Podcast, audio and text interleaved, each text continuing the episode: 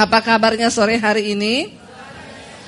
Luar biasa, karena kita punya Tuhan yang luar biasa. Siapa yang sore hari ini tidak punya masalah? Ya, yang tidak punya masalah, boleh angkat tangan? Enggak ada. Semua pasti punya.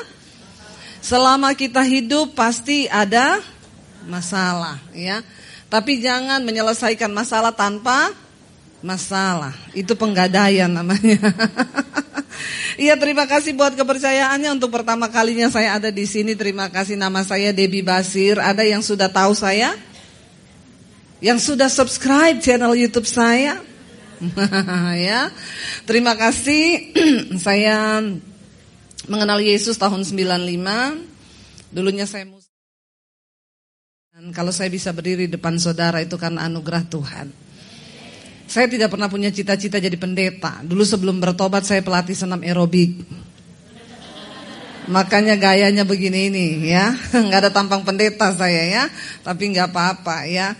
Orang bilang ibu tuh ya pendeta kok funky, funky but holy. Amin. Bukan penampilan luar yang Tuhan lihat, tetapi hati kita. Kalau orang berkata menerima Yesus adalah berbahagia, menerima Yesus masalah selesai, menerima Yesus itu enak, tidak begitu buat saya.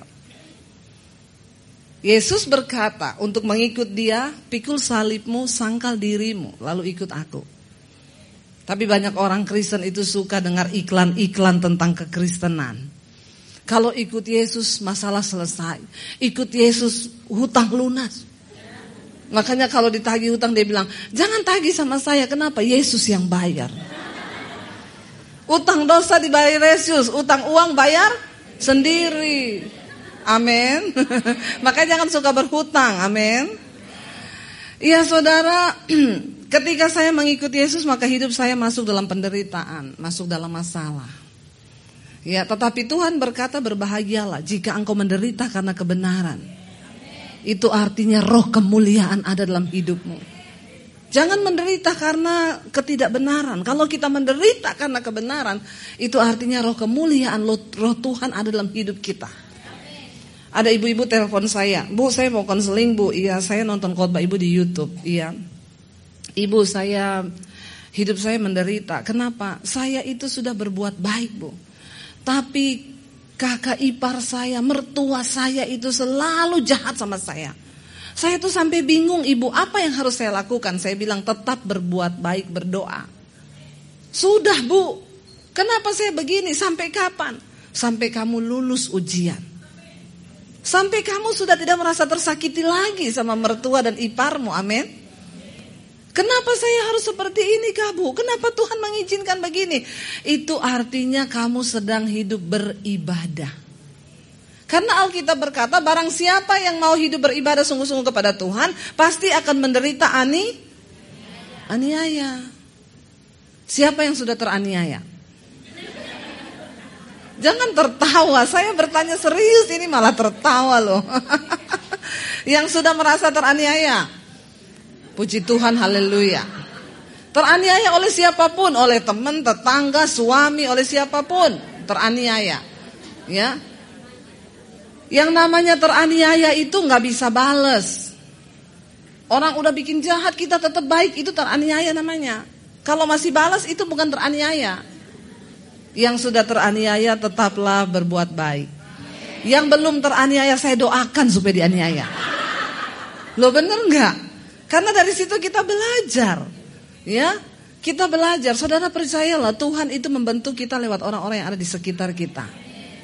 Ya, tadi saya dari Jakarta di bandara tiba-tiba saya drop saudara. Waktu naik eskalator itu kan di terminal tiga itu jalannya jauh sekali saudara ya. Jadi saya naik eskalator, begitu naik eskalator mungkin karena saya kurang istirahat.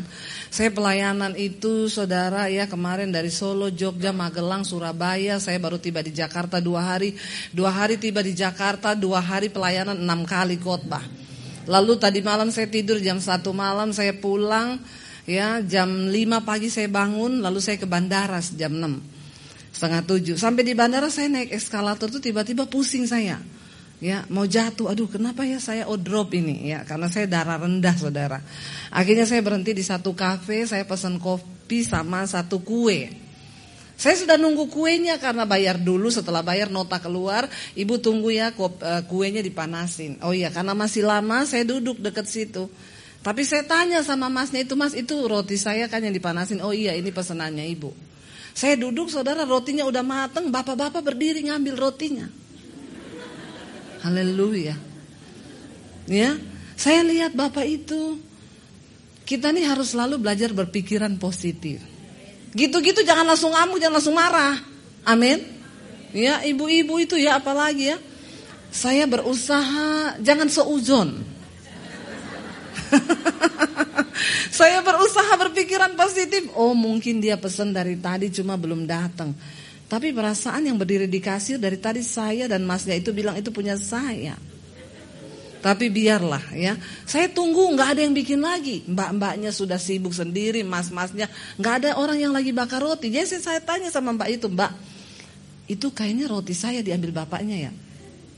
Terus mbaknya bilang, oh emang tadi ibu beli? Lah saya sudah bayar nih notanya. Oh, lalu dia pergi ke meja bapak itu. Untung belum dimakan saudara. Dia tanya gini, pak, bapak pesan roti ini? Dia bilang enggak. Bikin emosi enggak saudara? Bapaknya bilang enggak. Lah kok bapak ambil? Oh maaf mbak. Ya udah ambil aja. Terus diambil, dipindahkan ke meja saya. Ada ya orang-orang aneh di dunia ini. Ya. Lalu waktu saya duduk itu setengah gondok, tapi saya berpikir tiba-tiba Roh Kudus tuh bilang gini, ya dalam hidup ini kamu akan menghadapi banyak orang aneh. Ada yang aneh, ada yang stres, ada yang menyenangkan. Dan kita gak pernah bisa mengendalikan orang seperti apa yang datang kepada kita kan. Kita kan gak bisa mengendalikan dan memilih siapa aja yang, yang ah saya cuma mau hadapi dia. Teman baik sekalipun ada saatnya Tuhan izinkan terjadi clash. Artinya apa? Kita gak bisa mengontrol semua keadaan yang datang dalam hidup kita. Kita suka atau tidak suka waktu itu terjadi, hadapilah. Yang terpenting adalah bagaimana engkau berespon. Amin. Ya, saya berusaha tenang. Saya ini oh iya. Itu dari tadi pagi itu saya merasa saya udah antri saudara karena check-in sudah check-in online tapi enggak bisa dapat tempat duduk. Jadi saya harus antri. Sudah antri ada bapak-bapak datang langsung berdiri di depan saya. Padahal antrinya panjang, dia berdiri di depan saya. Mau marah bagaimana? Saya cuman gini, "Hello."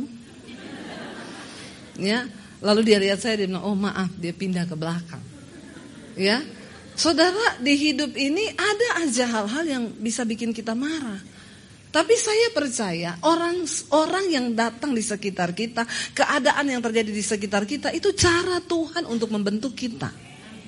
Amin. Jadi jangan buru-buru marah. Waktu saya terima Yesus tahun sembilan puluh lima. Nanti besok saya kesaksiannya lengkap. Ya di sini cuma sepotong saja biar saudara penasaran. Ya. Saudara saya terima Yesus tahun sembilan puluh lima, ceritanya waktu itu saya udah mau bunuh diri.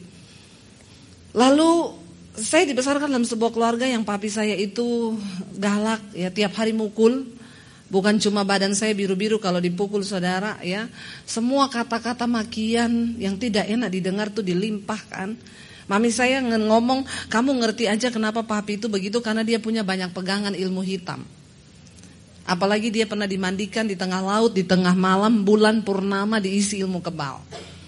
Jadi sejak saat itu tiap hari dia marah. Nggak ada hari tanpa marah. Kalau nggak marah itu rasanya hari belum lengkap. Ibu-ibu yang tiap hari marah-marah itu pasti ada ilmu kebal. Anda harus didoakan pelepasan. Amin. Hati-hati loh, ya, hati-hati. Ya, benar, saya nggak main-main ini ya. Lalu saya itu tiap hari mendapat kata-kata yang seperti itu, lalu saya dibesarkan dalam keluarga yang seperti itu, lalu karakter anak itu dibentuk oleh orang tua. Dengar baik-baik ibu-ibu, ya. Jangan berteori kepada anak. Kenapa? Karena teladanmu akan berbicara lebih keras daripada perkataanmu. Teladan hidupmu akan berbicara lebih keras daripada perkataanmu. Kita nggak bisa ajar anak kita gini, eh kamu nanti kalau udah nikah kamu harus layani suamimu loh ya. Padahal kita nggak pernah layani suami. Apa contoh yang dia akan lihat? Itu sama kayak ayah yang merokok lalu ngomong sama anaknya gini, jangan merokok loh. Kamu tahu rokok itu nggak bagus, ya. Lah papa kenapa merokok? Kan papa, kamu nggak boleh, ya. Orang tua seperti ini bagusnya kita baptis ulang. Kita rendam agak lama lima belas menit. Supaya dia buka mata langsung di rumah Bapa di sorga. Lebih baik jiwanya selamat, tubuhnya binasa tapi jiwanya selamat. I amin loh. Haleluya. Saudara, ya, jadi saya terbentuk ya dalam karakter yang seperti itu. Saudara bisa bayangkan? Saya dibentuk dalam keluarga yang seperti itu. Karakter saya tiap hari lihat papi ngamuk, dia marah, mukul salah sedikit, ditampar salah sedikit, dipukul. Anak yang dibentuk dengan lingkungan yang seperti itu jadi apa saya?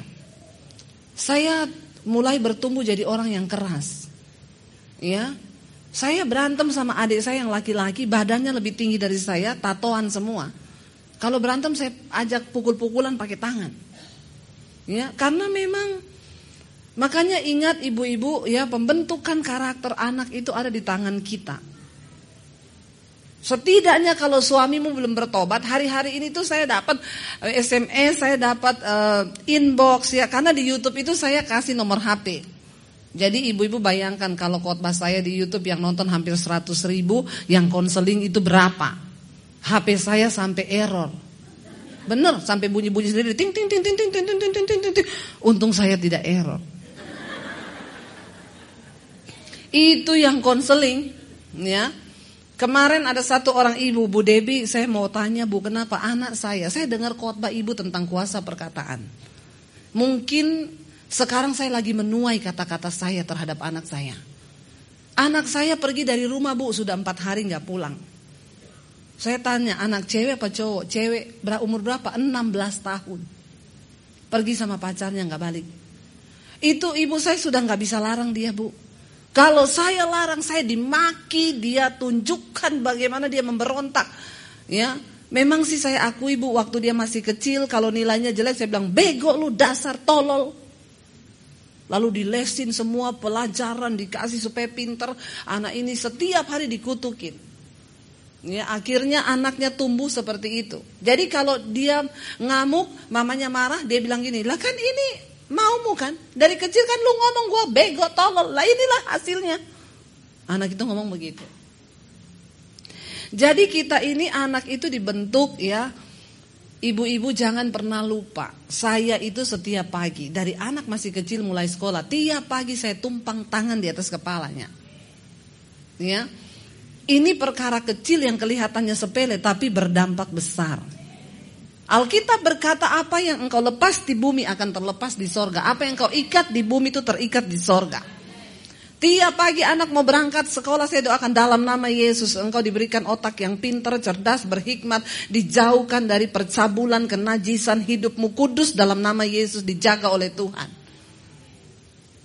Apa yang engkau perkatakan? Ya, engkau sedang menabur benih. Makanya hati-hati sama anak. Jangan ngomong dasar bego, tolol tuh ibu-ibu tuh ya. Daripada ngomong gitu mending dasar pinter. Loh kan sama saja kan. Daripada kita maki anak, saudara, benar akhirnya saya mulai bertumbuh ya, saya mulai bertumbuh dalam lingkungan keluarga seperti itu. Waktu saya terima Yesus, saya mulai dibentuk. Singkat cerita tahun sembilan puluh lima ketika saya mau bunuh diri, Tuhan Yesus datangi saya secara pribadi lalu saya bertobat. Ketika saya bertobat itu benar-benar perubahan terjadi dalam hidup saya seratus delapan puluh derajat. Enggak usah tiga ratus enam puluh, balik lagi. seratus delapan puluh saja. Saya terima Yesus, tiba-tiba saya rasa lapar dan haus akan Tuhan. Saya baca Alkitab. Apa yang dulu merupakan keuntungan bagiku sekarang kuanggap rugi karena pengenalan akan Kristus itu lebih berguna dari segala-galanya. Saya nggak mau lagi ke diskotik, saya nggak mau lagi dugem. Tiap hari yang saya lakukan cuma baca Alkitab. Satu hari enam sampai tujuh jam saya baca Alkitab. Saya yakin orang Kristen tidak dapat yang seperti itu. Ya, tidak ada yang rasa yang seperti itu. Itu Tuhan jamaah saya benar-benar saudara. Ya, orang Kristen zaman now mah ditanya baca Alkitab, bagaimana mungkin membaca saja aku sulit. Lalu akhirnya saya mulai berubah. Ketika saya baca Alkitab, saudara, itu ditelanjangi semua perbuatan saya.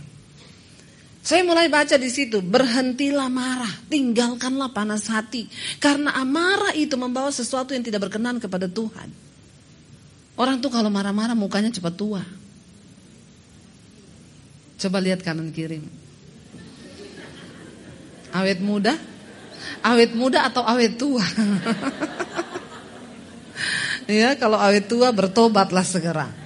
Ada orang loh sampai senyum aja udah gak bisa loh. Lo bener loh saudara, hati-hati loh. Hati-hati loh ya. Kalau Anda sudah berat tersenyum itu sesuatu. Hubungi pendeta atau psikolog, psikiater terdekat. Bener. Orang yang pertama susah senyum, yang kedua tidak pernah menangis. Itu bahaya. Saya mau tanya sama ibu-ibu di sini, yang satu bulan ini tidak meneteskan air mata. Yang satu bulan ini belum pernah menangis siapa? Angkat tangan. Yang nangis terus. Kayaknya banyak yang nangis terus. Ya, dengar baik-baik ibu-ibu ya. Kita itu perlu menangis, itu perlu. Kenapa? Karena waktu kita menangis itu kita sedang menyalurkan emosi. Bukan cuma sedih loh, bukan cuma waktu enggak ada duit orang nangis. Saya bahagia, deket Tuhan, ngalami Tuhan, saya nangis loh. Saya di jalan, di mobil, di rumah, lagi nyetir, nyanyi, meneteskan air mata. Ternyata waktu kita mengeluarkan air mata, tubuh kita memproduksi sejenis hormon anti-stres. Dan waktu orang menangis itu dia sedang buang toksin, racun lewat air mata. Tuhan itu luar biasa. Makanya kenapa kita perlu menangis? Ya, orang yang nggak nggak udah jarang nangis tuh mukanya mesti gini. Ya, orang lain ketawa dia. Lihat sekelilingmu, hati-hati. Anda gak pernah menangis, gak pernah tertawa, bahaya. Ada sesuatu yang sakit dengan jiwamu. Saya hari-hari ini lagi banyak belajar tentang kejiwaan. Lalu akhirnya saya mulai membaca di situ, aduh saya ini orangnya emosian, saya ini semua tuh dosa yang di Alkitab ada di saya. Alkitab bilang, jangan marah, tinggalkanlah panas hati. Ya, jangan ada perkataan yang kotor. Uh, kata-kata saya kotor semua. Lalu saya mulai berdoa untuk Tuhan, saya mau berubah. Dan ketika mau berubah itu tuh enggak gampang, saudara. Diperlukan, nah itu saya bilang gini, orang itu mau dan niat itu beda. Yang saya temukan sekarang banyak orang Kristen tuh mau toh. Saya mau bu hidup kudus, mau, he-he. Tapi tidak niat. Ya, kalau niat itu dia berjuang. Saya kasih contoh gampang gini, saudara punya pegawai, saudara suruh dia antar barang, ini antar sampai di alamatnya iya. Dia pergi saudara, lama nggak balik karena alamatnya memang susah. Di akhirnya dia balik, masih tetap bawa barang. Ditanya bosnya, kamu kenapa lama sekali? Ya saya sudah mau ngantar pak, namanya juga usaha. Ya, lah terus mana? Ya enggak ketemu. Ini barangnya balik lagi. Tapi kan saya udah usaha. Mau. Kalau orang niat, dia lama enggak pulang, saudara. Begitu pulang, kenapa kamu lama? Aduh pak, alamatnya susah. Tapi saya niat pak. Saya cari sampai dapat. Saudara bisa mengerti orang yang mau sama yang niat? Banyak orang ditanya, mau kaya enggak? Mau. Tapi yang niat kaya? Ayo. Orang tuh kalau niat kaya tuh ada perjuangan, ada harga yang harus dibayar. Nah demikian juga dengan iman. Kita mau berkenan sama Tuhan, mau. Banyak orang Kristen cuma berkenan, mau, tapi tidak niat. Waktu saya mau berubah karakter saya, saudara perubahan karakter itu tidak bisa engkau dapatkan waktu engkau doa puasa. Terus engkau dalam nama Yesus, simsalabim berubah, ting, ada asap-asap, terus ting. Tidak bisa. Berjuanglah, Rasul Paulus bilang, aku melatih tubuhku dan berusaha menguasainya supaya jangan setelah aku memberitakan Injil aku ditolak sama Tuhan.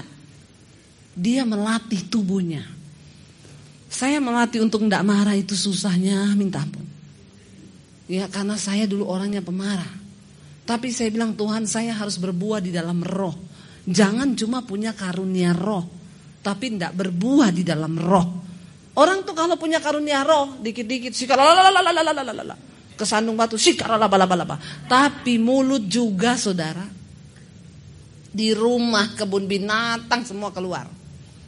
Saya pernah tuh di Jakarta, ada suami istri saudara, waktu saya pelayanan di satu gereja, mereka tuh pakai baju hitam putih pengerja di gereja itu. Waktu pas puji-pujian, wah, wah bahasa rohnya penyembahan suami istri, pakai getar-getar. Di gereja itu sekarang sudah jarang bisa dibedakan mana yang asli, mana yang palsu. Hati-hati loh. Tapi Tuhan tidak bisa dibohongi. Ya, jadi jangan berpura-pura. Mari kita hidup apa adanya di hadapan Tuhan. Itu ya bahasa rohnya. Begitu pulang nih, saya salaman sama suaminya di depan pintu.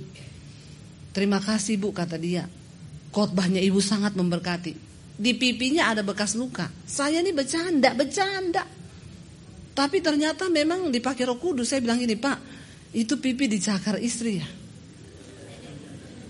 Kan ya enggak mungkin toh saudara ya. Wong pakai baju hitam putih pengerja tadi. Lalalalalalala. Masa cakar-cakaran? Ya enggak masuk akal toh ya.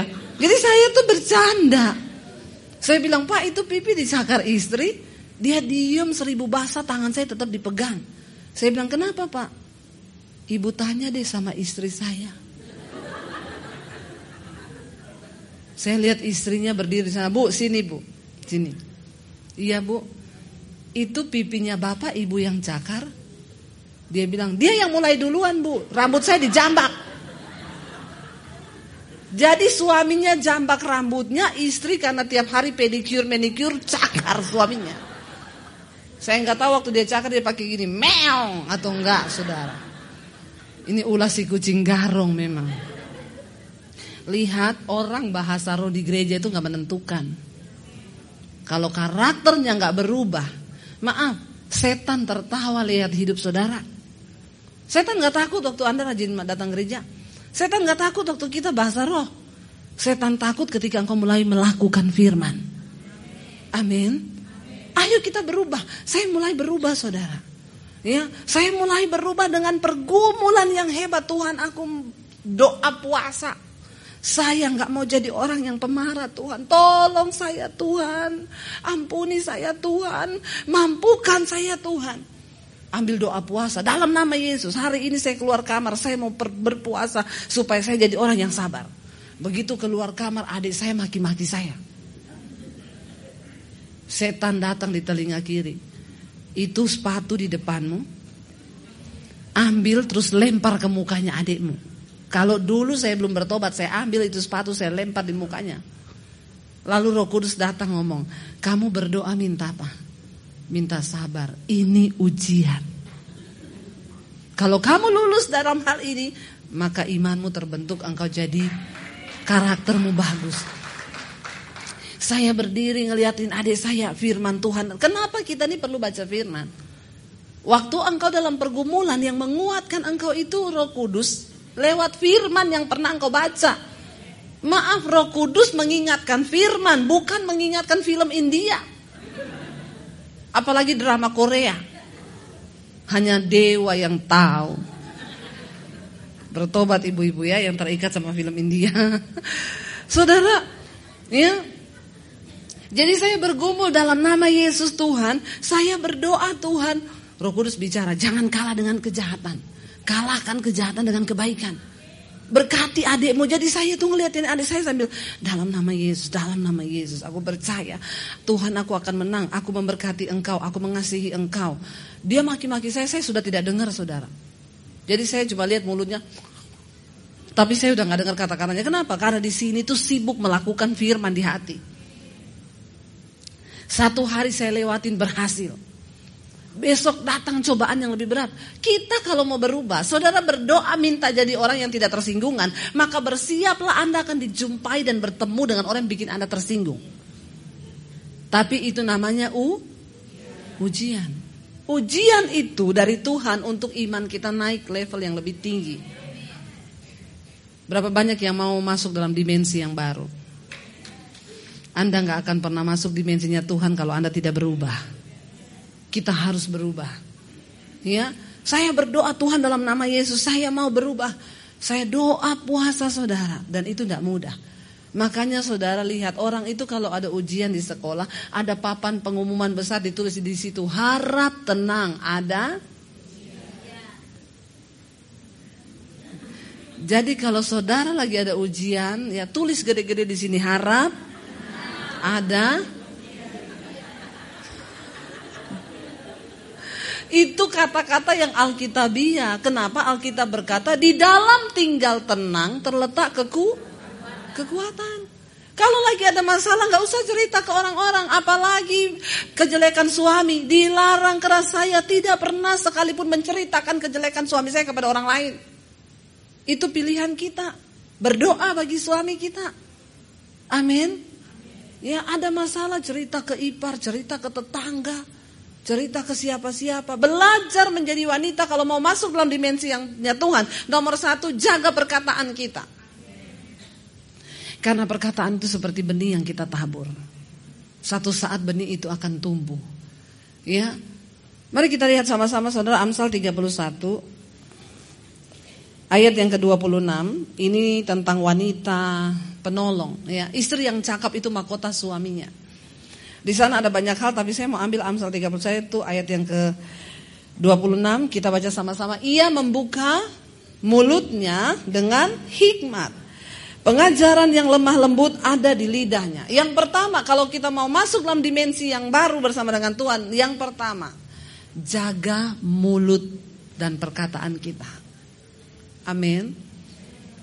Mari kita jaga mulut kita. Karena Alkitab berkata, sehebat apapun ibadahnya orang, kalau dia gak bisa jaga mulut, maka sia-sia semua ibadahnya itu. Ya. Di dalam rumah tangga terutama, bagaimana hati suami bisa percaya pada kita saudara. Suami saya itu selalu berkata begini kepada saya, "Say, aku percaya udah. Kalau ada pergumulan, say berdoa say. Aku percaya semua yang kamu katakan tuh benar dan pasti terjadi." Loh, kenapa ada suami bisa berkata kepada istri seperti itu?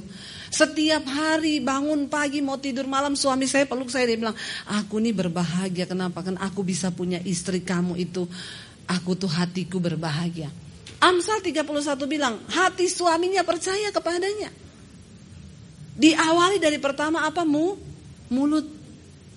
Ya, kalau suami pulang kerja lagi enggak ada duit, jangan digonggong. Amin. Ya.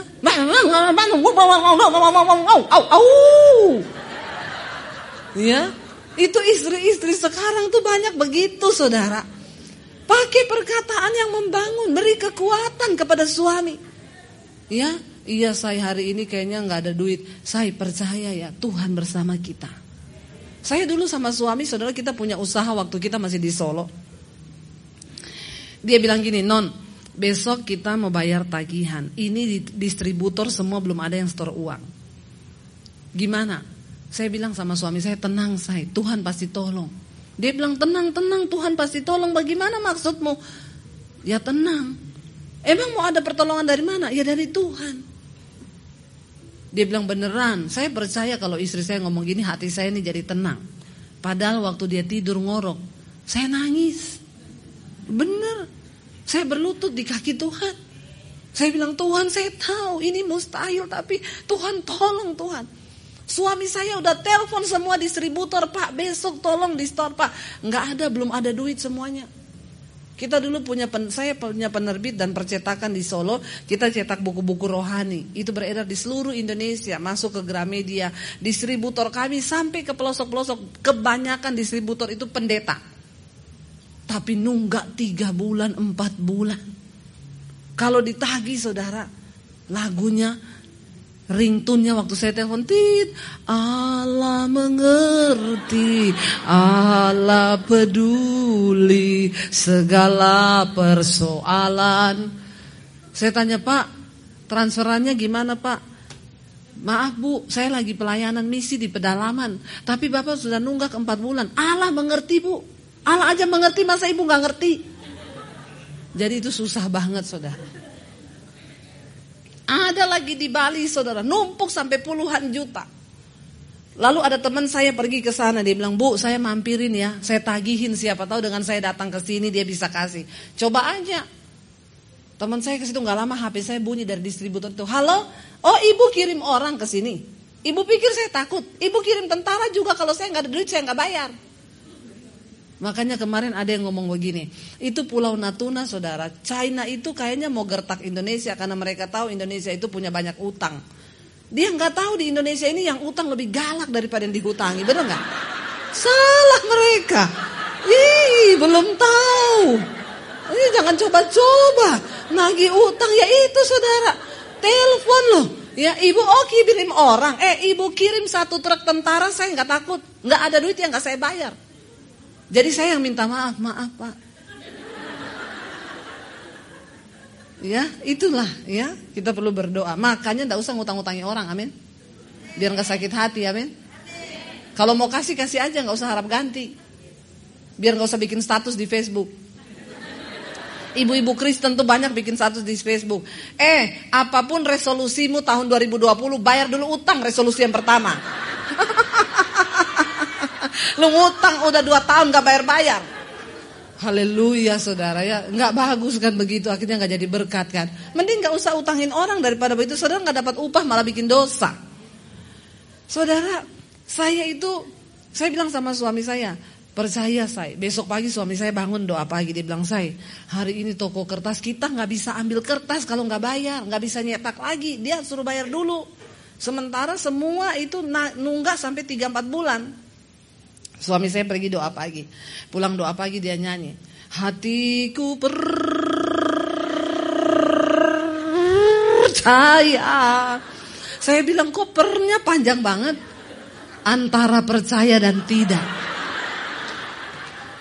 Loh, itulah iman saudara.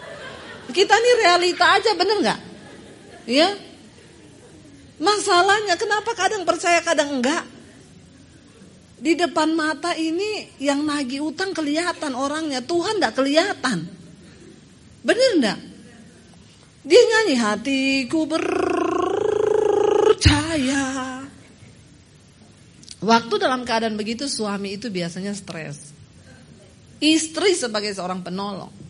Saya bilang, "Say, percaya say, hari ini tuh pasti ada mujizat." Dia langsung semangat, "Kamu tahu dari mana?" "Ya dengan iman." "Emang ada distributor yang janji bayar hari ini?" "Enggak ada." "Lah terus gimana?" "Ya percaya aja," saya bilang. Lalu dia bilang gini, "Ini saya mau ke gereja." Karena waktu itu dia kan koordinator P P W. "Saya mau lihat anak-anak musik latihan." "Iya, kamu pergi ke gereja, nanti pulang gereja kamu ke A T M, itu duitnya sudah ada." Saya bisa ngomong begitu loh saudara. Dia bilang gini, "Beneran? Ah, kamu ini pasti ada distributor yang janji." "Enggak ada, saya." "Kenapa kamu bisa ngomong?" "Dengan iman." "Beneran?" Dia bilang, "Iya bener."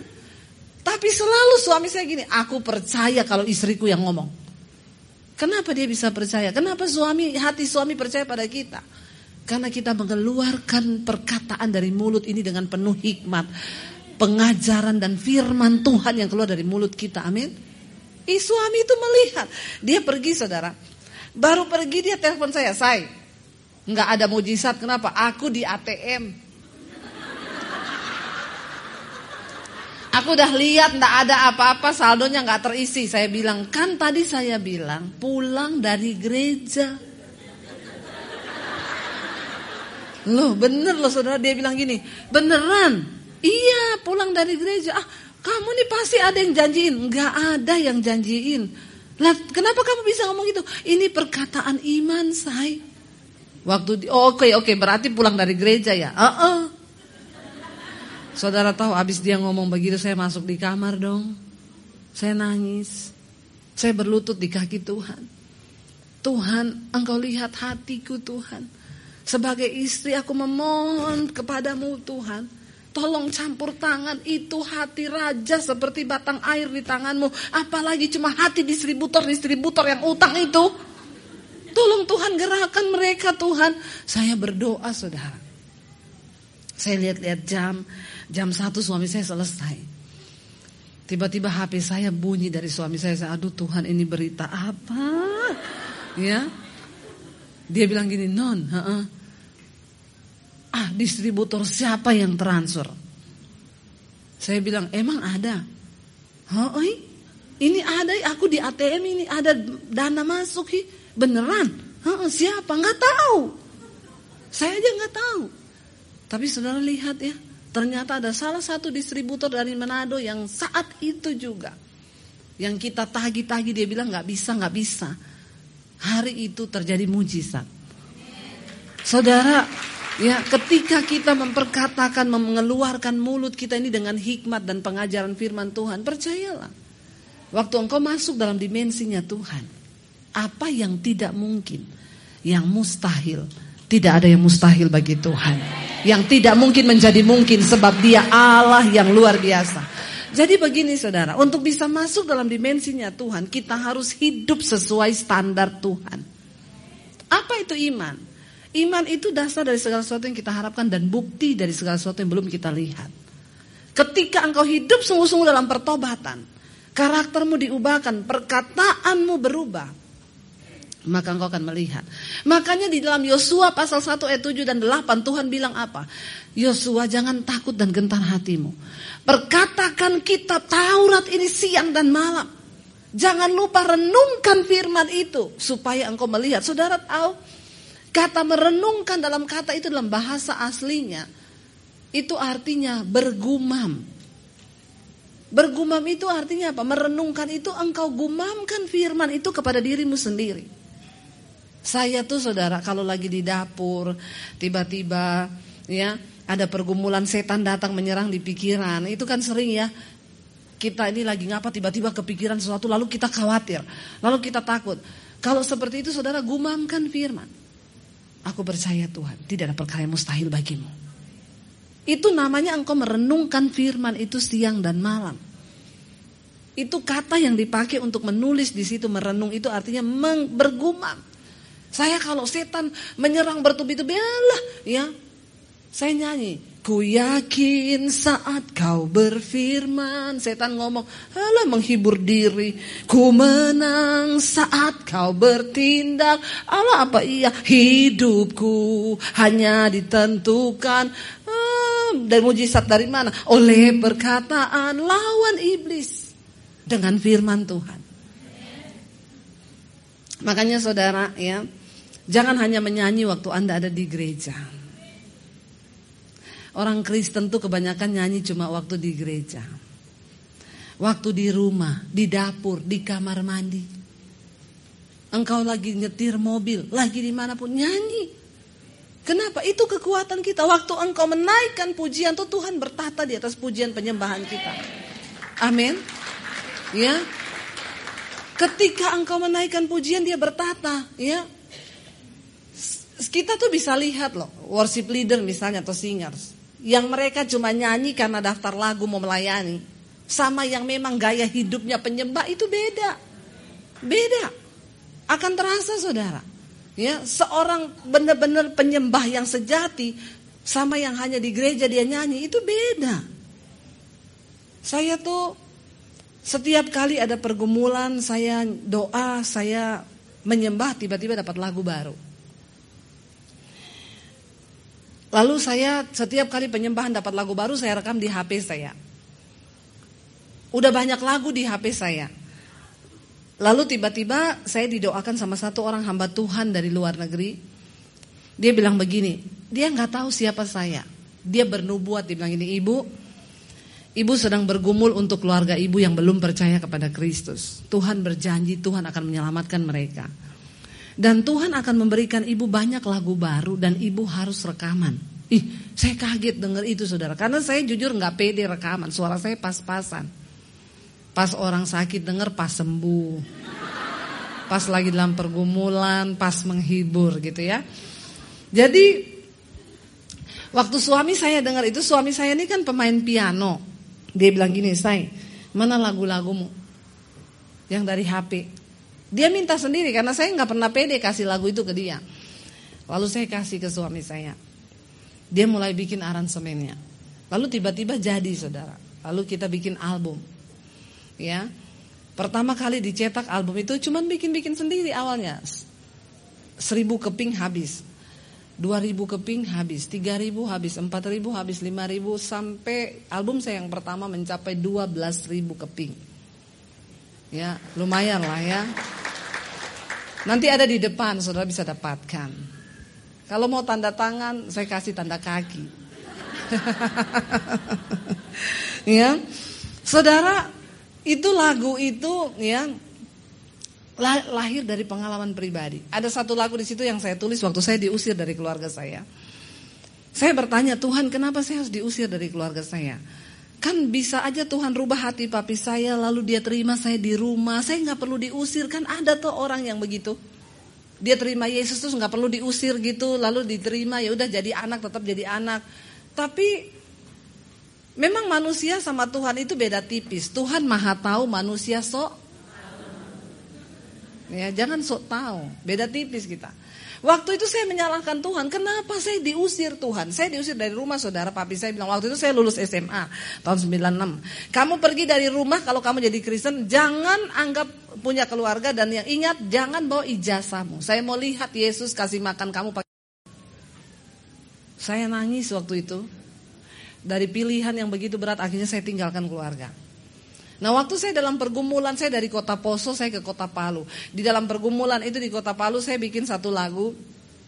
Kata-katanya itu, bagaikan rahasia yang tiada terpecahkan, seringku mencoba memahami pikiranmu, namun satu hal yang ku tahu di hatiku, kau Tuhan rencanakan terbaik bagiku. Gini saudara, bagai rahasia, seringkali kita gak mampu memahami jalan Tuhan. Tapi percaya saja jalan itu yang terbaik.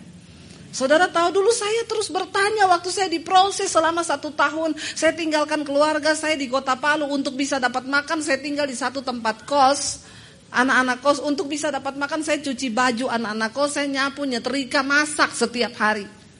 Setan datang ngomong goblok jadi Kristen, jadi pembantu. Mending pulang ke keluargamu.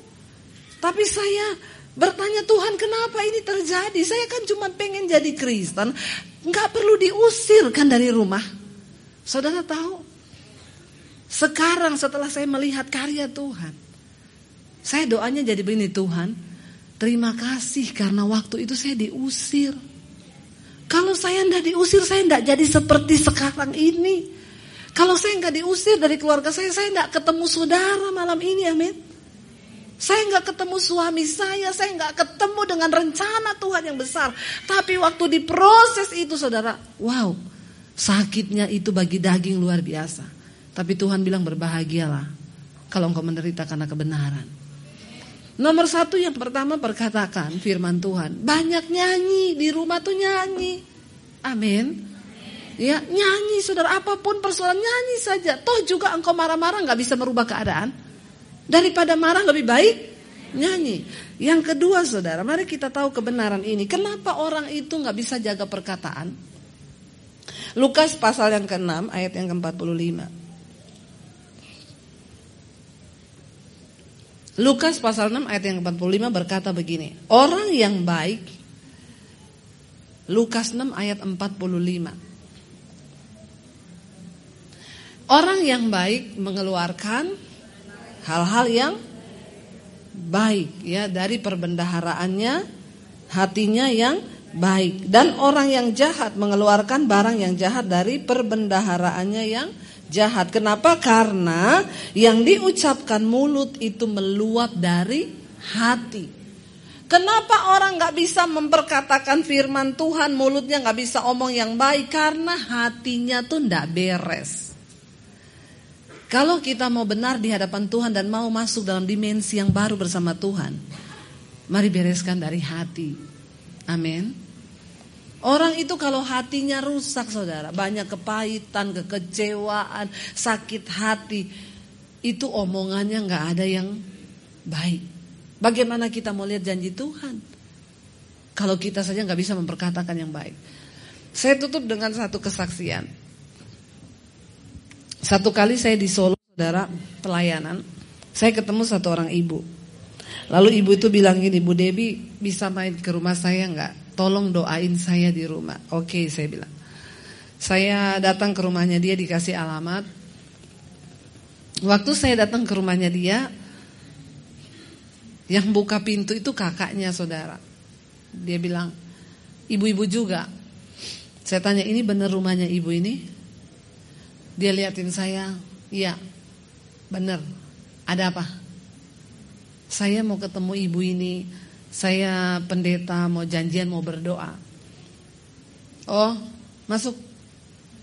Saya masuk, saudara. Sampai di dalam, duduk. Saya duduk. Lalu dia bilang, situ pendeta? Iya, Bu. Berarti kalau pendeta itu sama kayak romo-romo gitu ya?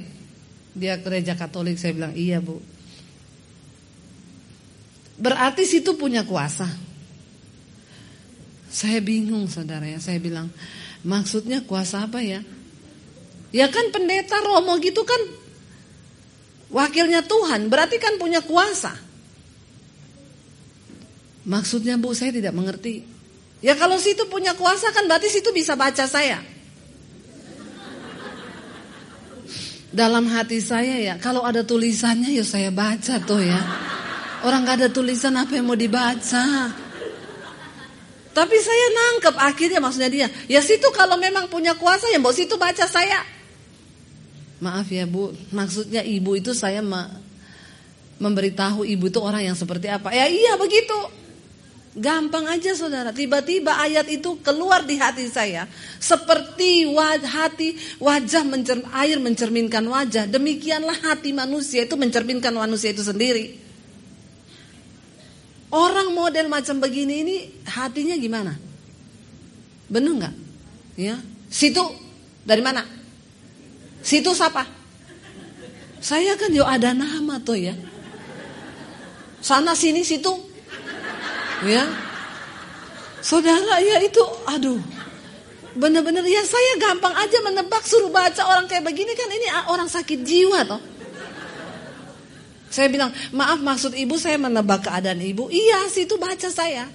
Maaf ya, Bu. Saya sambil berdoa dan berjaga. Kalau ibu suruh saya membaca, ibu maaf. Ibu kayaknya ibu hatinya banyak kekecewaan ya. Kayaknya ibu banyak kepahitan ya. Saya berdoa sambil berjaga, saudara. Ini orang sakit jiwa.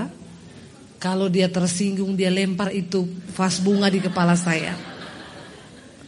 Tapi saya bilang ini kalau di jamaah Roh Kudus ini nangis ini. Jadi dua aja ini. Saya berdoa tolong Roh Kudus, tolong jamaah dia Roh Kudus. Maaf ya, Bu. Ibu kayaknya banyak kepahitan, luka hati, kekecewaan. Tiba-tiba dia nunduk, saudara, lalu tiba-tiba langsung. Dalam hati saya gini, yes. Berhasil. Dia nangis, saudara. Iya, Bu, ibu tahu yang menyakiti saya bukan orang jauh, Bu. Orang dekat keluarga sendiri. Dia mulai cerita, kakak saya, ini saya. Wah, akhirnya saya mendekat, saya belai punggungnya. Bu, Tuhan mengasihi ibu. Wah, makin kencang. Bapak biar kasihmu melimpah. Makin nangis, saudara. Ini orang gak pernah nangis. Orang tuh gak pernah nangis, gak pernah senyum kalau ketemu orang. Nah, ah, situ, sana. Haa, bener. Saya belai Tuhan, jamah hatinya. Wah, nangis dia. Huh, saya peluk, saya berdoa buat dia. Saya peluk orang begini ini gak pernah diperhatikan. Dia butuh pelukan. Dengar baik-baik ibu-ibu, sering-seringlah peluk anakmu. Sering-seringlah peluk suamimu. Amin. Saya sama suami satu hari minimal pelukan lima menit. Lo malah tertawa. Amin. Gini, lo Bu, lima menit lama banget. Ya. Yang ada mah kita tiap lima menit berantem, Bu. Bener, saudara. Saya sama suami kadang udah mau tidur malam suami saya bilang, "Say, kita hari ini belum pelukan." Oh iya, berpelukan. Bener, saudara. Ya, lima menit saling apa? Saling mendoakan. Suami saya bilang terima kasih Tuhan buat istri saya yang luar biasa walaupun agak cerewet. Ya, tapi aku bersyukur dia menjadi penolong yang luar biasa. Saya berdoa buat dia, terima kasih buat suami saya yang luar biasa sabar walaupun agak ngeyel. Ya. Saudara, lakukan coba itu. Hal-hal kecil yang bisa berdampak besar dalam rumah tangga kita. Anak itu kalau rajin-rajin dipeluk gak akan jadi pemberontak. Kenapa anak jadi pemberontak? Gak pernah terdapat pelukan. Ada loh anak yang sampai gede gak pernah dibelai. Lalu saya peluk dia, saudara, saya doakan. Akhirnya saya berdoa, malah dia jadi pasien pertama saya. Karena ibunya yang satu lagi mandi. Saya berdoa buat dia, selesai berdoa, saudara, nangis sudah plong, senyum dia. Dia lihat saya, dia bilang, terima kasih ya Bu Pendeta. Saya bilang, iya Bu, sama-sama. Ibu namanya siapa? Saya bilang, Situ. Lah kok jadi rohnya pindah ke saya? Ya, dia tanya, ibu namanya siapa? Ya, saya bilang nama saya Debby Bu. Oh ya, ibu mau minum apa? Karena lihat orang itu ya kalau dijamah Tuhan hatinya, saudara. Ya, langsung ibu mau minum apa? Karena dia tanyanya sudah dengan senyuman, ibu mau minum apa? Saya bilang kopi boleh Bu. Tapi kalau dia tanya ini minum apa? Jangan saudara jawab. Saudara minta kopi keluar, kopi pakai sianida. Maka matilah kau. Ya, kenapa ada kopi pakai sianida? Karena ada hati yang terluka. Bahaya. Jaga hatimu dengan segala kewaspadaan. Saya undang para imam musik maju ke depan. Apapun titik sekecil apapun di hatimu, saudara, hari ini bilang Tuhan beresin. Kami mau dari hati kami beres. Dari mulut kami mengucapkan yang baik. Mari kita bangkit berdiri. Bapa, sentuh hatiku, ubah hidupku Tuhan, menjadi ciptaan yang baru di dalam Engkau.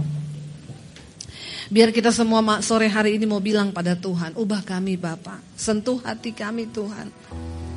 Jadikan kami menjadi orang-orang yang dibaharui dalam hati, yes. Dalam perkataan kami.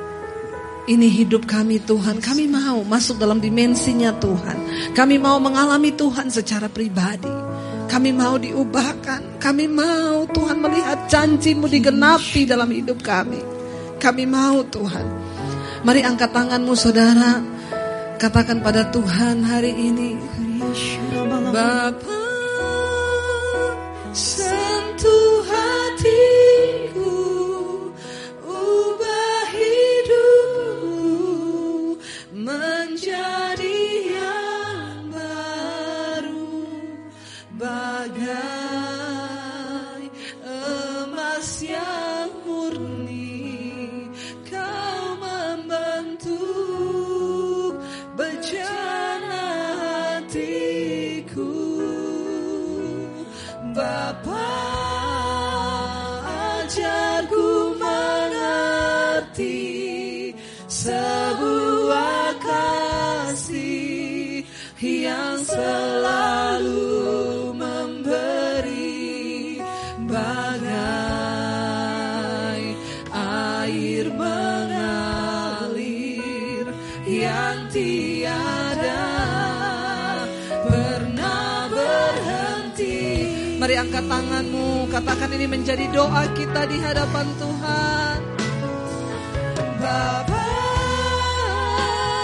sentuh hatiku, ubah hidupku menjadi yang baru, bagai emas yang murni, kau membentuk bejana hatiku, Bapa.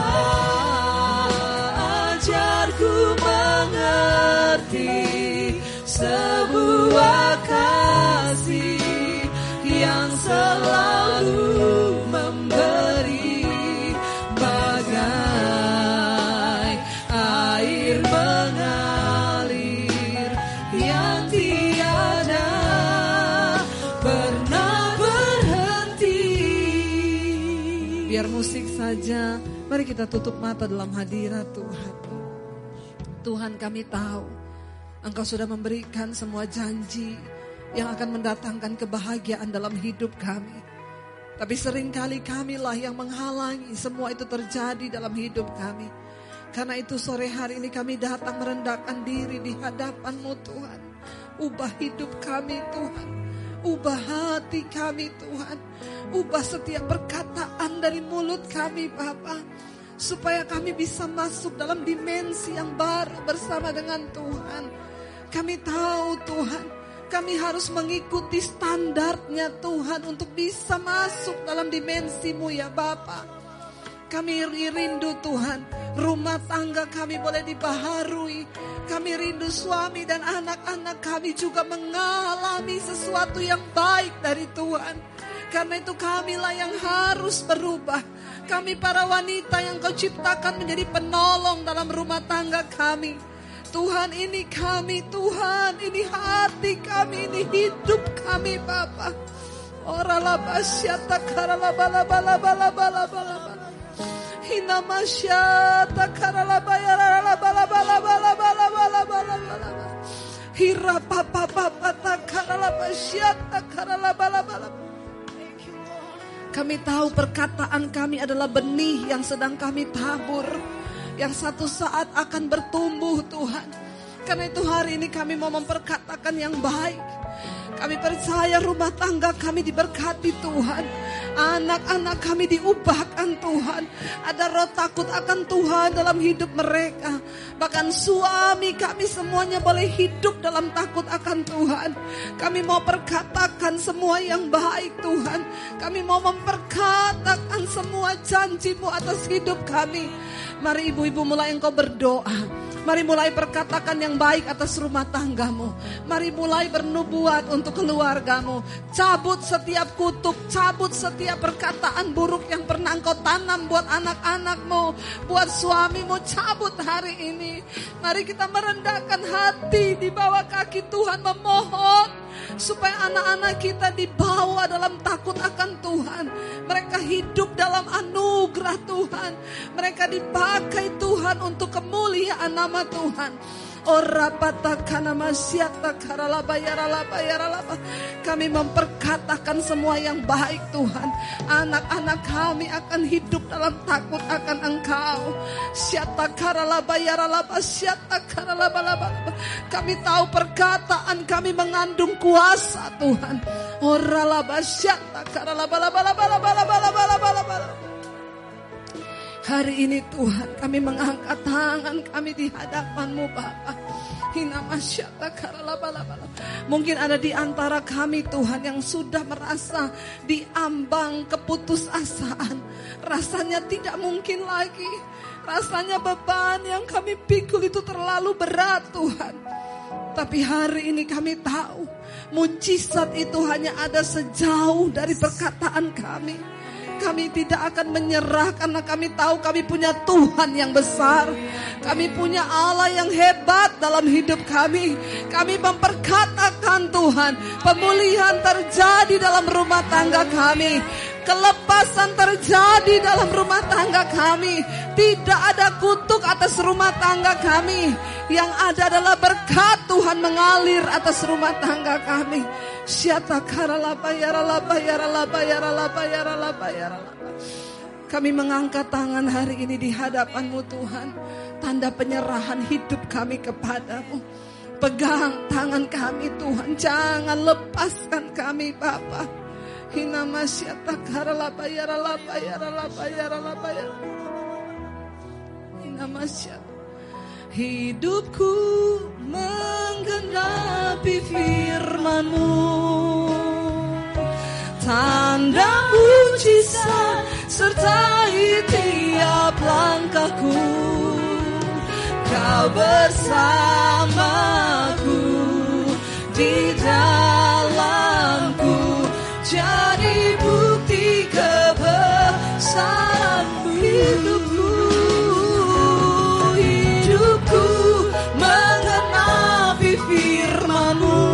dengan iman katakan, tanda mujizat sertai tiap langkahku. Kau bersamaku di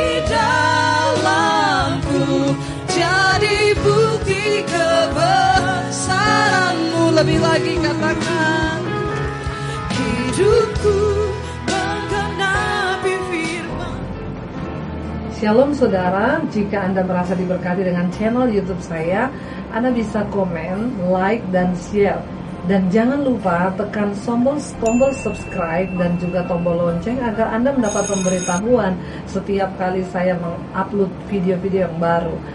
Ini sangat penting buat channel ini saudara, supaya banyak orang juga diberkati dan channel ini boleh juga terus berkembang dan menjadi berkat buat banyak orang. Terima kasih, Tuhan memberkati.